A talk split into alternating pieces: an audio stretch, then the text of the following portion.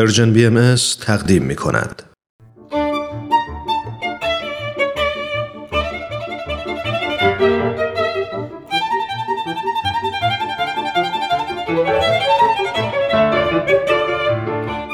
سپهر سخن فصل اول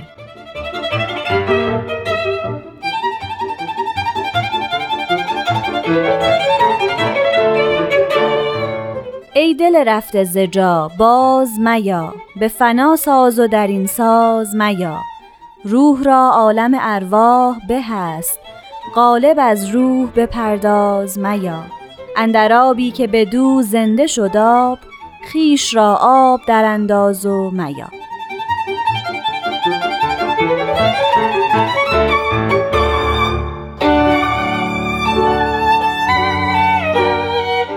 شنوندگان دوست داشتنی رادیو پیام دوست وقت شما به خیر. من نیوشا راد هستم. به برنامه سپهر سخن خوش اومدین. لطفاً با بیان امروز حضرت بهاءالله پیامبر دیانت بهایی و بعد از اون توضیحات استاد بهرام فرید در رابطه با این بیان همراه باشیم.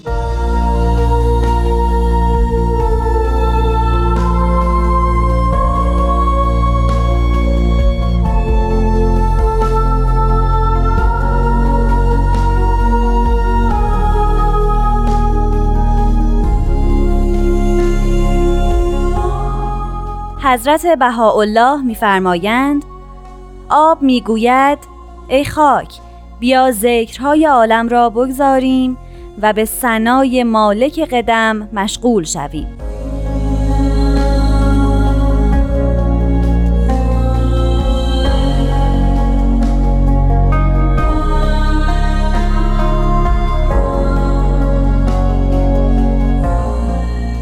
شنوندگان عزیز دوستان محترم من بیان حضرت بهاءالله رو در اینجا شنیدیم.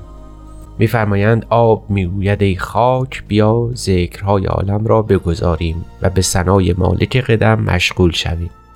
در بادی ام چنین به نظر می‌رسه که سخن از آب است و خاک. گویا آب خاک رو صدا می‌زنه ندا می‌کنه و به او متذکر میشه که بیایم همه چیز رو فراموش کنیم و به ذکر خداوند و به سنای او مشغول شویم. همونطور که مستحضر هستید از روزگاران بسیار قدیم چهار عنصر یا چهار آخشیج همیشه عناصر مهم اجزاء این عالم بودن.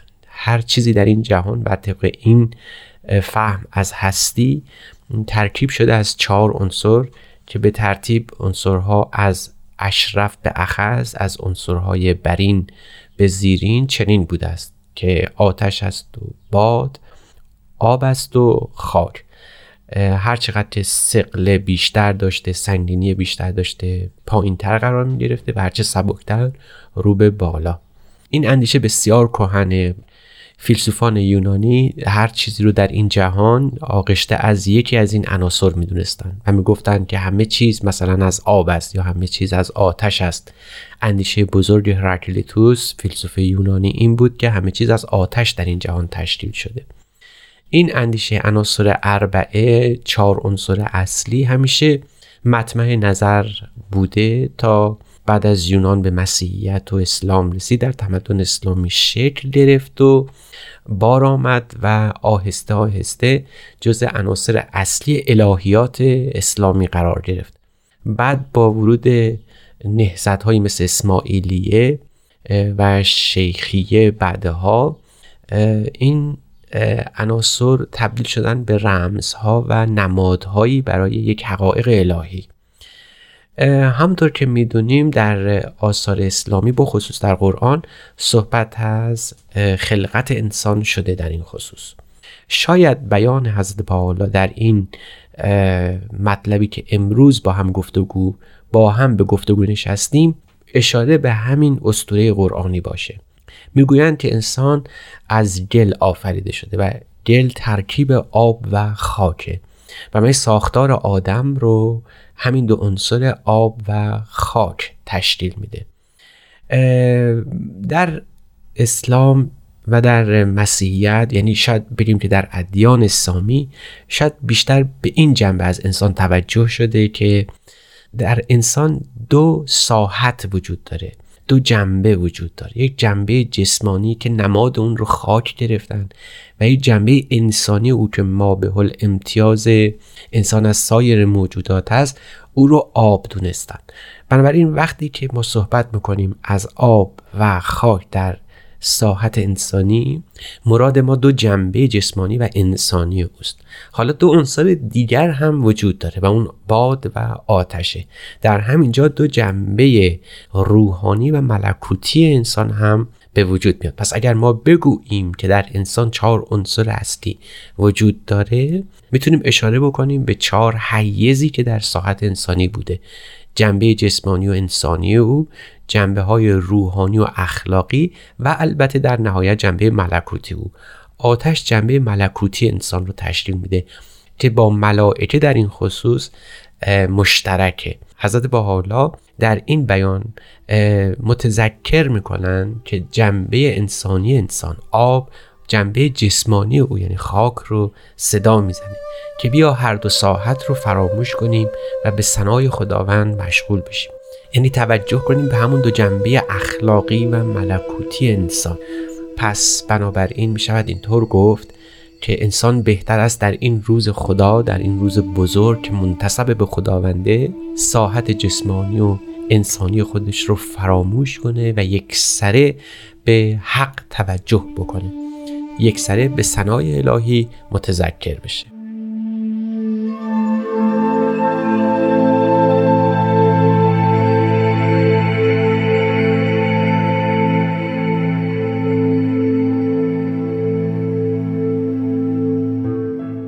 شاید از سوی دیگر بتوان گفت که آب و خاک در این بیان الهی ترکیب دو عنصری هستند که به داستانی از قرآن درباره حضرت مسیح است. می‌گویند حضرت مسیح یکی از اعجازی که کرد این بود که از آب و گل پرنده ای ساخت و اون پرنده مشغول به ذکر الهی شد.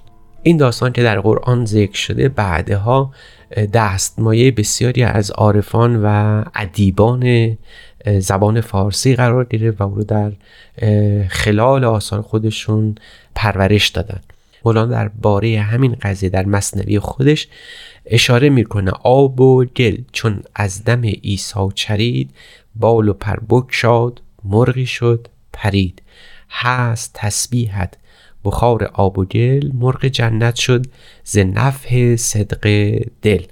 دقیقا داره به همین دو جنبه آب و خاجی اشاره می‌کنه که در اسطوره قرآنی هست. اگر این چنین در نظر بگیریم بخصوص آنجایی که می‌گوید هست تسبیحت بخار آب و گل درست همون عناصر رو به کار برده که حضرت بهاءالله در بیان خودشون آب می‌گوید. ای خاک بیا ذکرهای عالم را بگذاریم و به سنای مالک قدم مشغول شویم. مورد اشاره قرار گرفته. می‌دانید که تسبیح حقیقت آفرینشه. در قرآن هست ان من شیء الا یسبح به همده یعنی هر چیزی که در این جهان هست به سنای الهی مشغوله. این تسبیح کردن خداوند این سنای الهی رو دائما مطمع نظر قرار دادن شاید فلسفه خلقت هستی است مولانا در اون دو بیتی که در مصنوی پیش از این به اون اشاره شد داره به یک حدیث اسلامی هم اشاره می‌کنه. در این حدیث آمده است که من قال لا اله الا الله خلق الله من کل کلمت منها تیرا من قاره من ذهب و ریشه من مرجان. یعنی اگر کسی به تسبیح خداوند مشغول بشه خداوند از هر کلمه از او پرنده ای میآفریند که منقارش از ذهب است و بال و پرش از در و مرجان. همونجور که می‌بینید تشبیه میشه. تسبیح خداوند ذکر خداوند سنای الهی.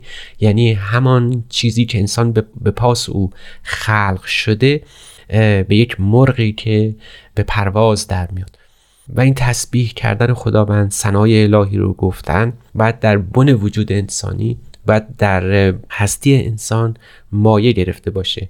مولانا به همین خاطر میگه فاش تسبیح جمادات آیدد وسوسه تعویل ها نر بایدد ان من شیء الا یسبح به حمده فل حقیق انسان در این جهان آمده است بر طبق هدایت حضرت با برای اینکه از تمام جنبه ها و ساحت های هستی خودش استفاده کنه بهره ببره و به سنای الهی به تسبیح خداوند مشغول باشه.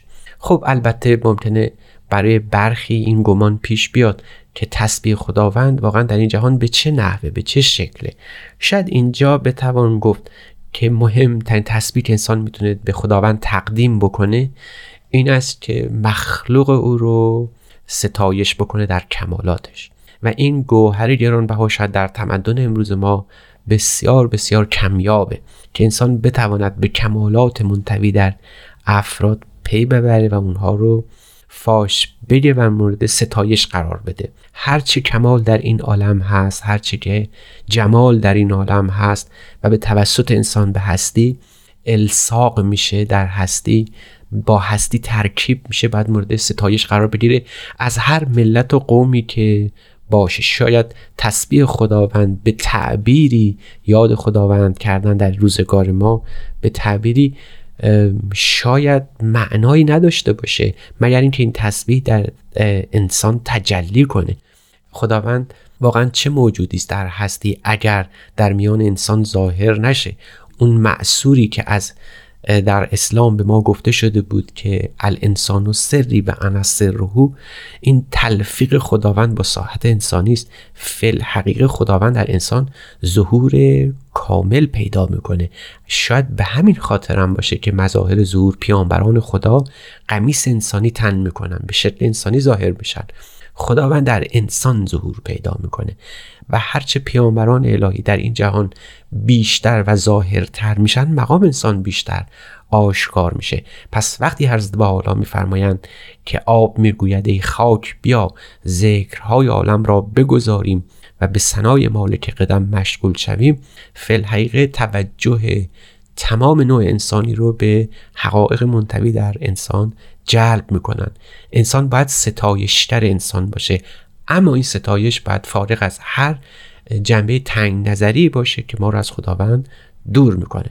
پس بنابراین سنای خداوند تسبیح اوست و یکی از مراتب تسبیح خداوند ذکر محامد و محاسن انسان هست در هستی. از هر ملت و قوم و از هر آین و مذهبی که هستند. این چنینه که شاید یکی از بنیانهای تعالیم دین بهایی ترک تعصبات باشه.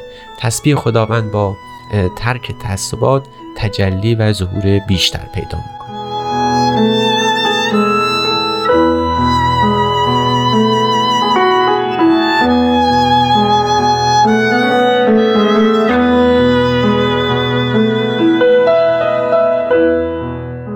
دوستای عزیز سری اول این برنامه سپهر سخن دیگه به آخرای خودش داره نزدیک میشه. من نیوشا رات هستم و به اتفاق استاد بهرام فرید و تهیه کننده این برنامه پارسا فنایان روزگاری خوش براتون آرزو می‌کنم. خدا نگهدار.